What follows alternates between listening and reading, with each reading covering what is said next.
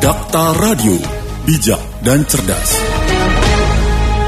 Rekan Dakta Masyarakat Indonesia akan melaksanakan umroh menyambut baik kebijakan dari pemerintah Arab Saudi terkait vaksin COVID dan karantina jamaah umroh. Arab Saudi telah mengumumkan pencabutan larangan penerbangan dari Indonesia untuk masuk ke Arab Saudi. Dan seperti apa tanggapan dari beberapa travel umroh di Indonesia atas kebijakan ini? Rekan Dakta kami akan berbincang dengan Sekjen Himpuh Bapak M. Firman Taufik. Dakta Radio bijak dan cerdas. Assalamualaikum Pak Firman Taufik. Waalaikumsalam warahmatullahi wabarakatuh. Ya, bagaimana dari Himpu atas kebijakan ini, Pak?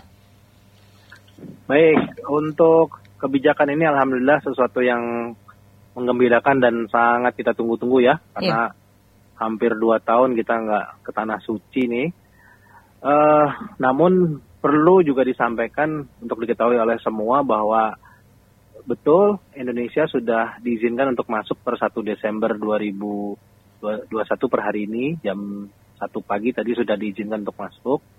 Namun untuk umrohnya masih dalam pengaturan. Jadi hmm. belum serta merta kemudian kita sudah sudah bisa berangkat umroh. Saat ini masih digodok oleh uh, pemerintah kita. Dalam hal ini leading sektornya adalah Kementerian Agama Republik Indonesia tentang mekanismenya nanti akan seperti apa sih uh, umroh ini. Demikian, Mbak. Baik, baik. Mungkin banyak masyarakat yang uh, mengira pada 1 Desember bisa langsung berangkat begitu. Uh, tidak nah, seperti itu, itu, Pak ya? Itu ya, sayangnya itu, itu belum, belum, belum bisa itu. Hmm. Pak harus menunggu sampai kapan nih Pak untuk masyarakat bisa berangkat? Kalau yang kami ketahui uh, semalam juga kami baru saja melaksanakan uh, pertemuan dengan Dirjen PHU Pak Irman Latif targetnya adalah minggu kedua Desember 2021 ini sudah akan mulai diberangkatkan gelombang perdana mm-hmm. umroh. Namun gelombang perdana itu pun masih dikhususkan untuk petugas uh, travel ya, untuk petugas PPU atau penyelenggara perjalanan ibadah umroh. Belum untuk masyarakat luas. Kemudian setelah itu baru akan ada evaluasi, kemudian dilanjutkan dengan pembukaan untuk masyarakat umum. Itu yang direncanakan oleh pemerintah. Sehingga perkiraan kalau masyarakat umum kelihatannya paling cepat kalau tidak di minggu-minggu terakhir Desember atau malah di awal tahun 2022. Ya. Ini berlaku untuk negara-negara lain juga Pak ya? Eh, berlaku, oh tidak. Khusus Indonesia saja ya? Enggak, karena kan umroh sendiri 10 Agustus 2021 sudah buka sebetulnya. Mm -hmm. Dan negara-negara sudah, uh, eh, 12 negara yang sudah bisa masuk ke sana dan umrohnya berjalan dengan baik bisa dikatakan protokol kesehatan di sana juga sudah uh, banyak berkurang ya, sudah tidak seketat uh, sebelumnya. Cuman Indonesia aja yang memang nasibnya masih belum beruntung, yeah. masih belum bisa menginjakan kaki di sana. Baik, kesabarannya masih diuji Pak ya? Harus sabar terus, banyak doa. ya, Pak, bagaimana dengan uh, masyarakat yang sudah mendaftar uh, di travel ya untuk berangkat umroh? Mereka kan dari uh, Arab Saudi ada ketentuan tersendiri terkait dengan vaksin. Bagaimana nih Pak?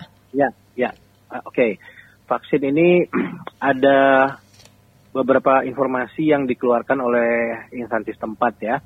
Satu yang diterima adalah mereka yang sudah divaksin empat jenis tertentu yaitu AstraZeneca, Pfizer, kemudian Moderna dan Johnson Johnson. Kemudian berkembang menjadi uh, mereka yang sudah divaksin dengan Sinovac dan Sinopharm itu boleh untuk uh, mengunjungi Saudi Arabia dengan catatan sudah mendapatkan booster. Booster dari salah satu dari empat yang saya sebut tadi. Yeah. Jadi dua dosis ditambah satu dosis uh, booster ya vaksinnya. Namun terakhir ada lagi informasi dari Kementerian Haji dan Umroh Saudi Arabia yang mengatakan bahwa kalaupun Pfizer, uh, kalaupun Sinovac dan Sinopharmnya tidak uh, di booster, tetap diperbolehkan masuk namun akan dikarantina dulu di Saudi. Nah dari tiga informasi yang saya sebutkan tadi, mana yang valid? Tiga-tiganya valid, tapi mana yang akan nanti dipakai oleh Kementerian uh, Haji Saudi itu yang kita belum tahu. Karena sekarang di Saudi Arabia sendiri yang jadi leading sektornya bukan Kementerian Haji, tapi Kementerian Kesehatannya. Jadi bisa dikatakan, kalaupun Kementerian Haji bilang iya, belum tentu Kementerian Kesehatannya bilang iya kita masih masih masih menunggu terus mbak. Hmm. Ya, baik. Pak terkait dengan uh, adanya lobby-lobby atau pertemuan dari Kemenak kepada pihak uh, kerajaan, bagaimana nih Pak? Alhamdulillah itu sebuah langkah yang memang sangat ditunggu-tunggu ya. Karena ketika Pak Menteri dan delegasi datang ke sana 22 November lalu, Alhamdulillah kan terbukti berapa hari kemudian Indonesia kemudian dibuka ya. Yeah. So, keluar dari red notice kita sangat apresiasi sekali langkah beliau-beliau itu diplomasinya dan lain sebagainya. Namun perlu juga jadi catatan bahwa uh, ada persyaratan-persyaratan yang diminta oleh uh, pihak kerajaan Saudi ketika nanti jemaah umroh akan uh, dibuka secara massal. Nah itu yang sedang digodok sekarang. Mm-hmm. Artinya pemerintah nggak mau nggak mau nanti ada ada kecolongan masuk ke sana kita bawa virus atau sebaliknya pulang dari sana bawa virus gitu. Nah, ini sedang dibuat sebuah kebijakan yang pemerintah sebut dengan uh, one gate policy, di mana di keberangkatan awal seperti saya sebut tadi bahwa dikhususkan dulu untuk petugas, semacam survei gitu ya, kemudian dievaluasi, nanti baru dibuatkan mekanisme untuk masyarakat umum.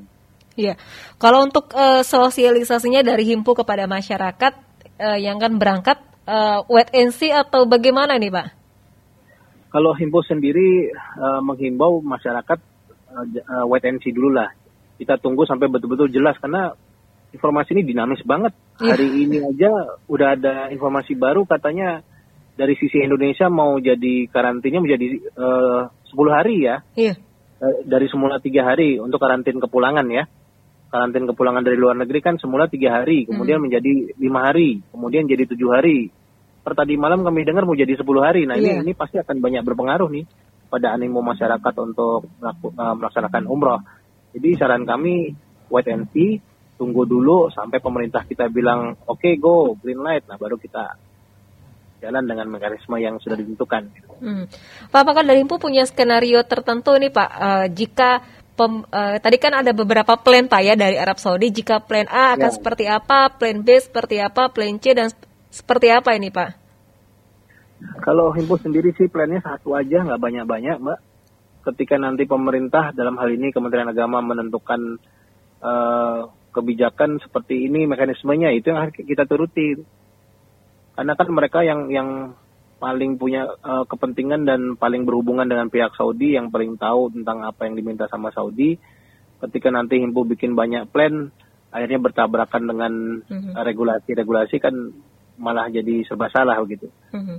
Baik, jadi uh, ikut saja uh, kebijakan dari Arab Saudi dan nanti uh, untuk keberangkatan dan nanti kepulangan ikut saja dari uh, Indonesia begitu Pak ya? Betul, ikuti saja apa yang di regulasi yang diterapkan oleh uh, pemerintah kita di sini baik dalam hal pemberangkatan maupun kepulangan dan masyarakat cari informasinya sebaiknya langsung ke sumber-sumber yang valid di antaranya situsnya Kemenak atau bisa ke situsnya Himpuh karena sekarang di sosmed kan seliuran ya berita yeah. ya seliuran dan bikin kita senang sekaligus bingung gitu. Mm, bingung mau yang mana diikutin begitu ya, Pak Firman ya. Iya. Iya, Pak eh, terkait dengan harga ini Pak, tentu kan ada ya. tambahan dari yang sebelumnya ini bagaimana Pak? Baik, kalau dari harga sebetulnya uh, saya hampir pasti bisa mengatakan nggak ada kenaikan. Justru yang yang akan naik di sisi sininya karena kita ada karantin kan. Hmm, balik ke Indonesia nah, ya. Betul, Indonesia ada karantin kepulangan. Kemudian kalau dari Saudi uh, saya lihat sih berkisar antara 26 sampai 31-an lah kurang lebih. Artinya nggak jauh beda dengan ketika November 2020 umroh masa pandemi berjalan harganya segitu-segitu juga gitu. Justru yang naik nanti biaya biaya karantinnya, biaya prokesnya, kita uh, eh, PCR sebelum berangkat, PCR sebelum kembali ke Indonesia, PCR setelah kembali ke Indonesia, karantin di Indonesia, biaya-biaya itu yang signifikan, Mbak. Hmm. Karena kalau jadi eh, tujuh hari aja sudah menjadi 13 juta yeah. tambahannya untuk karantin ya. Hmm. Kalau kalau 14 hari ya pasti lebih dari itu bisa 17 juta atau mungkin 15 juta. Hmm. Baik. Di harga paket. Baik. Dan kalaupun kami menanyakan kepada uh, pihak uh, travel lainnya juga pasti akan jawabannya sama menunggu kebijakan dari Arab Saudi ataupun ataupun dari Indonesia begitu Pak ya? Betul. Baik, Pak, apa yang harus persiapkan juga dari para uh, jamaah uh, calon uh, jamaah yang akan berangkat umroh nanti, Pak? Persiapan paling paling penting tentunya ya mental ya. Dengan uh, bepergian pada saat kondisi pandemi ini ada risiko-risiko yang kadang-kadang kita uh, harus hadapi. Contoh misalnya ketika mau berangkat tiba-tiba kita ter, ter, terkontaminasi atau positif COVID otomatis nggak jadi berangkat. Itu kan pasti kalau nggak nyiapkan mental dari awal akan sedih dan lain sebagainya, kehilangan waktu, kehilangan kesempatan, kehilangan biaya. Terus kedua juga persiapan secara manasiknya juga harus disiapkan. Artinya kita ke sana kan bukan piknik, kita mau ibadah. Yeah. Persiapan lainnya adalah uh, pengetahuan tentang prokes itu yang paling penting.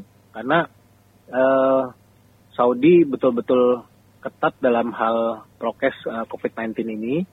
Tentunya itu juga harus diketahui ada sejak dini dari masyarakat karena di sana dendanya nggak main-main orang nggak pakai masker misalnya ada dendanya orang berkumpul ada dendanya dan seterusnya Iya, inilah yang harus menjadi kedisiplinan Pak ya dari masyarakat Indonesia ketika keluar negeri ya. memang berbeda sekali dengan apa yang berbeda, ada di Indonesia betul. ya. Betul, ditaati saja dengan wajar. Artinya orang Indonesia ini senang banget uh, shortcut ya. Misalnya PCR dipalsuin gitu. Iya. Nah itu jangan deh, jangan dilakuin itu karena itu imbasnya akhirnya buat kita, hmm. buat kita semua. Hmm, baik, Pak kalau untuk lansia Pak ada prioritas khusus Pak nanti Pak? Lansia untuk uh, usia pembatasan sementara informasi yang kami ketahui adalah 18 tahun ke atas. Batas atasnya nggak ada kalau dari pihak Saudinya. Tapi bisa jadi pihak Indonesia nanti akan memberikan batas atas usia.